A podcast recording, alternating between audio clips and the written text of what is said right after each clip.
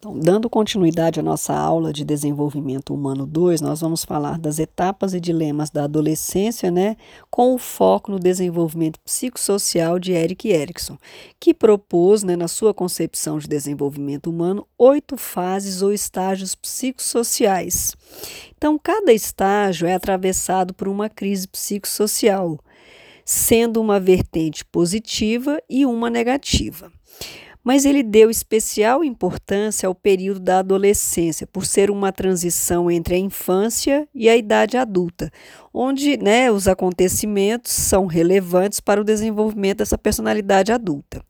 Mas nessa teoria, né, nessas oito fases, é, ele fala que contribui né, de forma fundamental para a formação da personalidade, que é o princípio epigenético. Ah, o que vem a ser isso?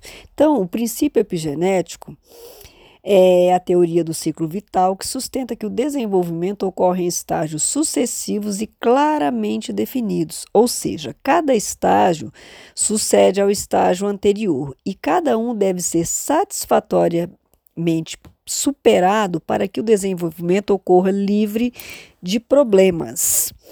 Então é interessante porque essa questão epigenética ela vai né, ela é fundamental para a formação dessa identidade. Então, para Erickson, a formação da, da identidade inicia-se nos primeiros quatro estágios é, da fase do desenvolvimento. Então, ele vai listar essas oito fases: confiança versus desconfiança né, que é um sentimento de confiança versus um sentimento de desconfiança até um ano de até um ano de idade. Então, durante o primeiro ano de vida, a criança ela é dependente, ela precisa de pessoas que cuidem dela, né, em relação à alimentação, higiene, locomoção. Então, ela precisa de, de um aprendizado e de palavras significativas, né? ela precisa de estimulação.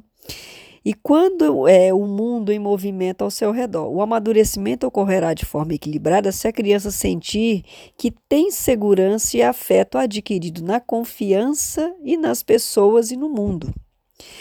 Na, no estágio 2 ou fase 2, ele vai falar da autonomia versus culpa ou vergonha e dúvida, né? Segundo e terceiro ano. Então, a criança ela passa a ter o controle das suas necessidades fisiológicas, responde por, su por sua higiene pessoal, é, e o que dá a ela uma grande autonomia, confiança e liberdade para tentar novas coisas sem ter medo de errar. Então, se no entanto ela for criticada e ridicularizada, desenvolverá, desenvolverá vergonha e dúvida né, em relação à sua capacidade de ser autônoma, provocando uma volta ao estágio anterior, ou seja, a dependência. Na terceira fase, iniciativa e culpa, né? 4, 5 anos. Então, nesse período, a criança passa a perceber as diferenças sexuais, os papéis desempenhados por mulheres e homens. Né? E aqui, se a gente fizer uma analogia, né, o conflito é de piano em Freud. E aí ela começa a entender de forma diferente o mundo que a cerca. Se a sua curiosidade sexual intelectual natural for reprimida e castigada, poderá desenvolver um sentimento de culpa, diminuir sua iniciativa é, de explorar novas situações ou de buscar novos conhecimentos. Por isso que ele traz para gente que as, né, as quatro fases elas são primordiais para fortalecer essa identidade do adolescente e para é, fortalecer a personalidade do adulto. A quarta fase, ele vai falar em construtividade, é, inferior, inferioridade ou diligência e inferioridade. Então, ele lista que isso vai dos 6 aos 11 anos. Então, ela está sendo, a criança nesse período, ela está sendo alfabetizada, frequentando escola, né, que vai lhe dar um convívio com pessoas que não são os familiares e que vai exigir uma maior sociabilização. Trabalho em conjunto, cooperatividade e outras habilidades necessárias. Caso tenha dificuldades, o próprio grupo irá criticá-la, passando a viver a inferioridade em vez da construtividade.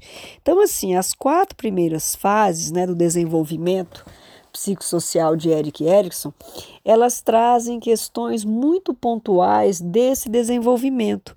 E aí reforça o princípio epigenético. cada estágio sucede ao anterior, né, ao estágio anterior, e cada um deve ser satisfatoriamente superado para que o desenvolvimento ocorra livre de problemas. Então, no próximo podcast, nós vamos ver as quatro fases finais. E uma coisa interessante: cada fase representa uma crise psicossocial caracterizada pela presença de sentimentos opostos. Por isso que ele sempre faz, a, a, na descrição dele, é, há sempre um embate nessas fases. Então, é o que nós vamos ver nos outros quatro estágios. Até o próximo.